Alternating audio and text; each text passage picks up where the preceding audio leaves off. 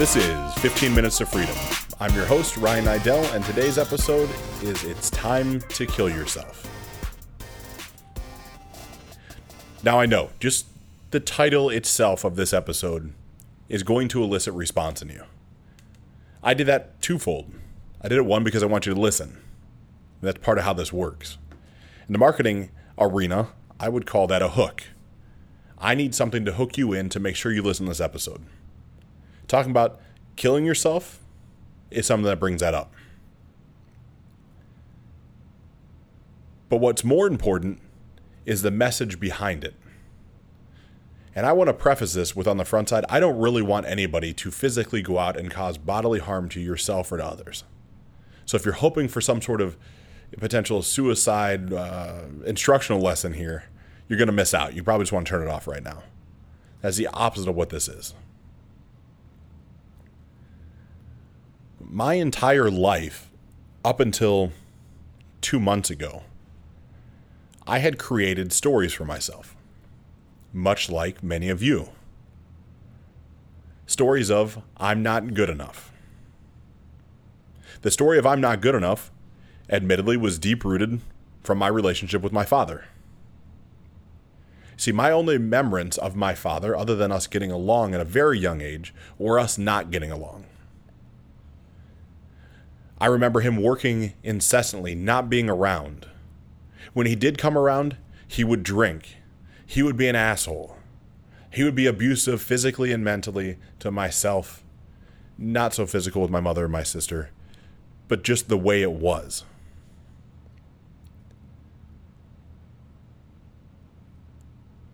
And not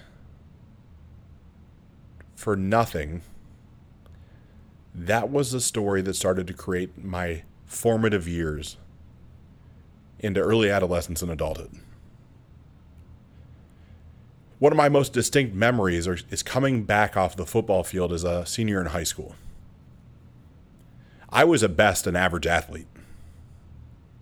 Had okay speed, had okay quickness and hands and vertical ability.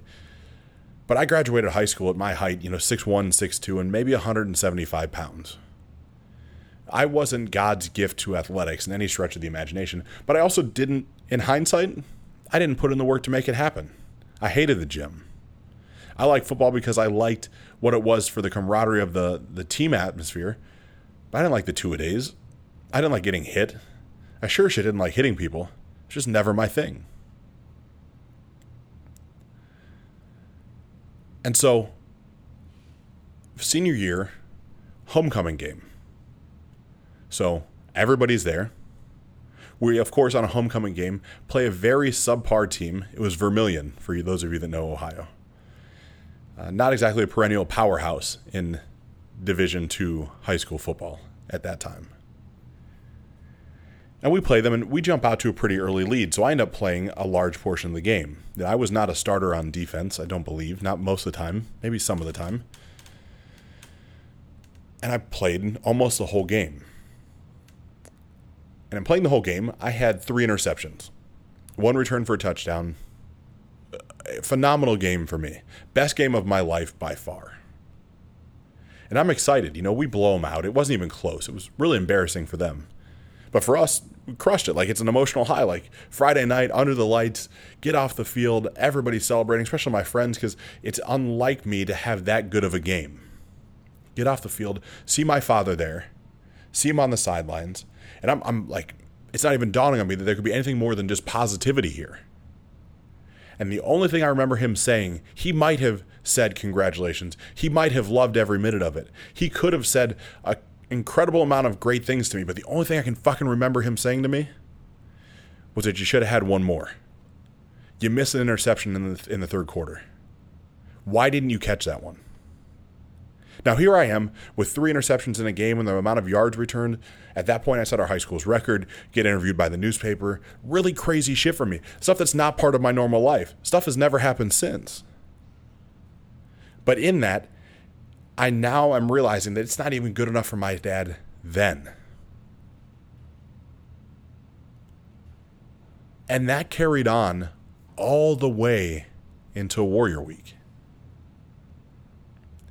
For what new listeners, Warrior Week is a in-depth, fully immersed week spent in Laguna Beach with Garrett White and the guys from Wake Up Warrior. And they help you eliminate a lot of these things. And it's pretty physical and it's very, very mental. And it was it empowered me to start to kill that old me. Like I killed myself on the on the beaches of Laguna. When I came home, I was not the same person. I'll be damned if I ever go back to that fucking person. But I had to kill myself first. And the first version I had to kill was the fact that I'm not enough. Just because it was ingrained in me from a young age that my grades weren't enough, that my athletic ability wasn't enough, that I wasn't attractive enough. Like there were these things that if I go back and really look at it, like I get why I thought that. Society put that in me. My family put that in me. No one built me up. Like nobody came on the backside to make sure that I was still growing and developing. Like it was literally just the things I wasn't doing enough of. And it's wild. Like that's the thing that that limits the majority of us men in my opinion.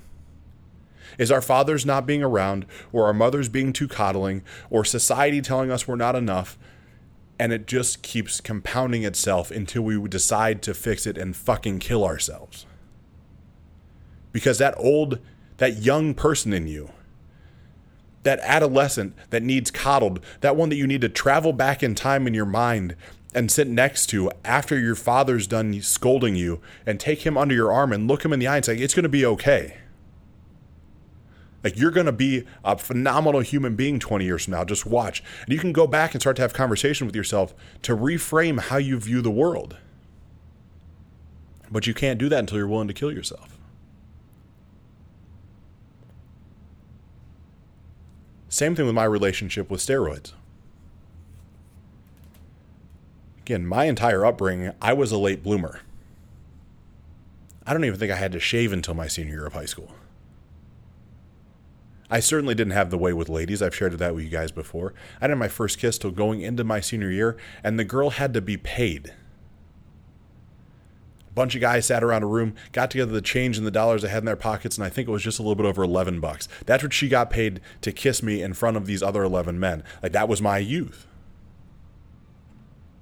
And so, with that being my youth and that framing the way that I viewed my body, because all these women, all these girls at that point were attracted to the older, more mature looking men. You enter into college, same thing. It's the athletes, it's the older, more attractive, more masculine looking men. And here I am looking like a boy still. I'm 18, barely shaving. Can't say that my voice has dropped all that much. And one thing leads to another, and I end up taking, being offered and take my first round of anabolic steroids. Now, I didn't consciously put together the pieces that that's why I was doing it. I was doing it because I wanted to get bigger. So I figured, shit, I'm tired of being the small guy. Like, I don't need to be the biggest guy, but I'm tired of being the six-two string bean that's 175 pounds. And so I started down that path. I was 18 when I started. Fast forward to 33, and I'm still taking steroids really fucking consistently. Like, the four years I'd been with Lindsay at that point, I don't know that I'd ever taken more than four weeks off. For those of you that know anything about anabolics, it was everything from testosterone to trenbolone acetate, Dianabol, Masteron, Winstrol, Anavar. If you can name something, I wanted to try it. I wanted to understand the chemical compound, create a stack with it, and see how it would affect my body. Like, that's how I lived. And no, through that, fortunately, I didn't have some of the crazy responses that most people think happen. Like, I never flipped out on anybody. I never hit Lindsay. Didn't have a bunch of acne. Still have all the hair on top of my head. Definitely have some testicular atrophy, but that's just life. I admittedly laugh about that all the time. I will guarantee you, if your testicles look smaller, it makes your dick look bigger. It's just science. Like that's just the way it works. Small, small, small balls, big dick. Even if it's not true. Not a good reason to use steroids, but a byproduct. But I had convinced myself from 18 until 33 that the only way I could be big and the only way I could be known is if I injected myself with steroids to keep my size. And I actually went and convinced myself that if I wasn't walking around at 300 pounds with defined abs, that I would be less than enough. That was the story. I told Lindsay that from almost the first day we met her that my goal was to be 300 pounds with abs. Now, think about that. When I started down this path, I was 175 pounds. My height didn't grow at all. I'm not occupying more vertical space on the planet, just more horizontal space. Well, I know now that's taxing my liver, kidneys, heart, all my organs. Like, that's part of how this stuff works. I was not diligent with blood work. But here I am deciding to kill that old me. That story and that version of who I was had to die. And not like a passive, easy death, like a bloody, torturous, throw you in the meat grinder or the wood chipper and throw you out the back door. Like that's how that person had to die. Same thing, unfortunately, when it came to women. You know, I'm sharing this as Lindsay's in the studio right now, and it's really interesting. Probably never really grasped this until this exact moment. Because I didn't have my way with women whatsoever, didn't have girlfriends, didn't have anything. Also, didn't have a great relationship with my mother. At 14, she told me I was on my own and had to raise myself. So when I start to mature and eventually get the get the attention of women, I'm enamored with it in the moment. It matters. But over time, I don't really care because I'm waiting for that woman to eventually walk out because my mother walked out. And in that walking out, it's wild. Like I put no stock in the relationship. And so there's fear of hurting that woman because I saw my parents argue all the time. And I didn't like the way that felt. I, they argued so much I used to have to go to the doctor because they thought I had ulcers. I was physically ill all the time from being nervous of them fighting. So I go from that part of my life into dating women and having. So I, I don't like confrontation, is what I'm saying. Like this creates a new version of me that's not a healthy version that avoids collisions. So here I am as a man into my early 20s, late 20s, early 30s that is afraid to death of collision because it makes me sick to my stomach. That doesn't put a tremendous amount of value on female interaction at that time because I'm waiting for them to leave. And that thinks that because of my success in industry after industry in sales, that I know I can sell my way through anything. So I think worst case scenario is I get caught, I'm to sell my way through this shit. It doesn't even really matter. And it does matter.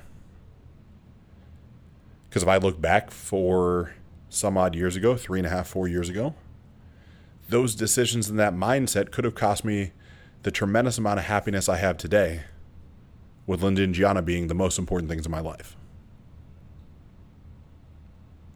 But the old me that had to die, the old me that is dead, didn't see that shit. The old me looked at Lindsay as a great woman, attractive, funny, charismatic, great mother, all the things I was looking for, but it was just another person, like waiting for her to leave. Like waiting to push her away and just have her be like, fuck you, I'm out. And she had every right to. She should have. But she didn't. And when she didn't, that old me started to die. Didn't all the way die, but started to. I'm like, holy shit, I pushed this woman to the brink of lunacy with how badly I've treated her. And she's certainly not a doormat. I mean, she's fucking purebred Italian. Like, there's no doormat to her. But she stuck through it with me because she saw something in myself that I couldn't see. And so I had to eventually kill that motherfucker. I had to put a shotgun to his head and blow his fucking brains out because what I have now can never come back. The old me can never rear his ugly head, and that can't happen if I'm not willing to destroy who that person was. Same thing when it comes to business. You know, in every business, all I cared about was the money. Like, how quickly can I make money? And then from that money, what can I buy with it? Whether it was selling cars, how quickly can I climb the ladder? I didn't care if I was climbing on people's backs backstabbing, kicking them in the knees to make sure they fell down. All this, of course, is metaphorical, but nonetheless, what was happening. I didn't give a shit about people. I cared about the money. I cared about the success. I didn't care if I had to bend the truth or even outright lie as long as I couldn't get caught. That was the man that I was. That was the man that was ingrained in me. And sure, I can track that back now and realize the fact instead of having hard conversations, because I had been predisposed at an early age to avoid confrontation. So that carries on into the professional world as well. Like, I don't want to have tough conversations about the fact that your Chrysler Pacifica is front wheel drive, not all wheel drive. So when you ask, I tell you it's all wheel drive. And sure, I can go back and say I didn't really know, but I fucking knew. I knew damn well it wasn't all wheel drive. This particular situation I'm talking about happened in Mansfield. A couple, Melanie and Eric Beck. Remember it like yesterday. Sold him a car, made a bunch of money on it, super happy. Everybody's high five when they leave, and I'm like, fuck, I know I did something wrong here. Five months later, they call the dealership. It's snowing out, and our car won't make it up the hill. I think our all wheel drive's broke. Can we bring it in? Sure, bring it in. Bring it in. The service writer comes out to the front, grabs myself, the sales manager, sits us down, and says, "This this Pacifica they think is all-wheel drive. It's not all-wheel drive. It's not what it is. And they look at me, and I, I'm sure I came up with some sort of fucking story. I'm sure I lied about it. Eventually, I told the truth, but I'm sure in the moment, back against the wall, I lied about it. Fortunately, all's well that ends well. In that situation, I was able to find literally the exact same mile, the exact same equipment, the exact same color, and all wheel drive, and we're able to do a VIN swap inside of the bank which, to the best of my knowledge, the only time that has ever happened is in this particular situation. Where we took their car in, we switched the VINs on the paperwork, they recontracted everything, and none of it mattered. What mattered was, though, I was a fucking liar. And that carried on in my life all the way through. Until the day came that I decided to fucking kill that person. And so this entire episode, although it started out with such a shocking hook to get you to listen, really ends up being about self growth and exploration. We all have things about ourselves that we don't like, traits we're not proud of, habits we wish we didn't have. But they all can be destroyed. Like you can kill that person tonight if you want to. You know, Fortune and Wake Up Warrior, they've really put together some phenomenal pieces of this puzzle to create events that are tangible. And one of those events that's been the most impactful for me is to go around and collect items around my house that reminded me of the person that I didn't want to be any longer. And then take those things and put them in a box, put them in a shoebox, and write notes about what each one of them are and what the significance is. Maybe you're addicted to porn and you have a bunch of porn DVDs laying around and you got to grab one of those and put them in the box. Like, I'm addicted to porn and I'm disgusted with myself because I have a beautiful wife or I want more than this out of life. Maybe for me, it's it's anabolics. I take a, a steroid, a bottle of steroids or a needle and throw it in the box. Like, fuck this. I, I'm better than this. And you take all these things, like, think deep, like, go deep. This is not surface level shit. You take it and you put it in this fucking box. And then you tell those people that are near and dear to you, the people that matter to you, what you're doing. That you've decided to make a change in your life, that you want something more than you had yesterday. And so you're taking all the things that used to self defeat, you're taking all the things that were the old you, and you're putting them in a box and burying them because they're fucking dead. And that's what we did. And admittedly, that that thing never goes away. We did it not only when we started Warrior Week, but just last weekend. The timetable and that's 10 weeks difference. And I still had stuff to find and bury. Like that thing's never going to go away completely. There's always going to be new things. There's always new growth, new expansion to overcome. So as you sit there and you think about your own life, like where is it that you need to kill yourself?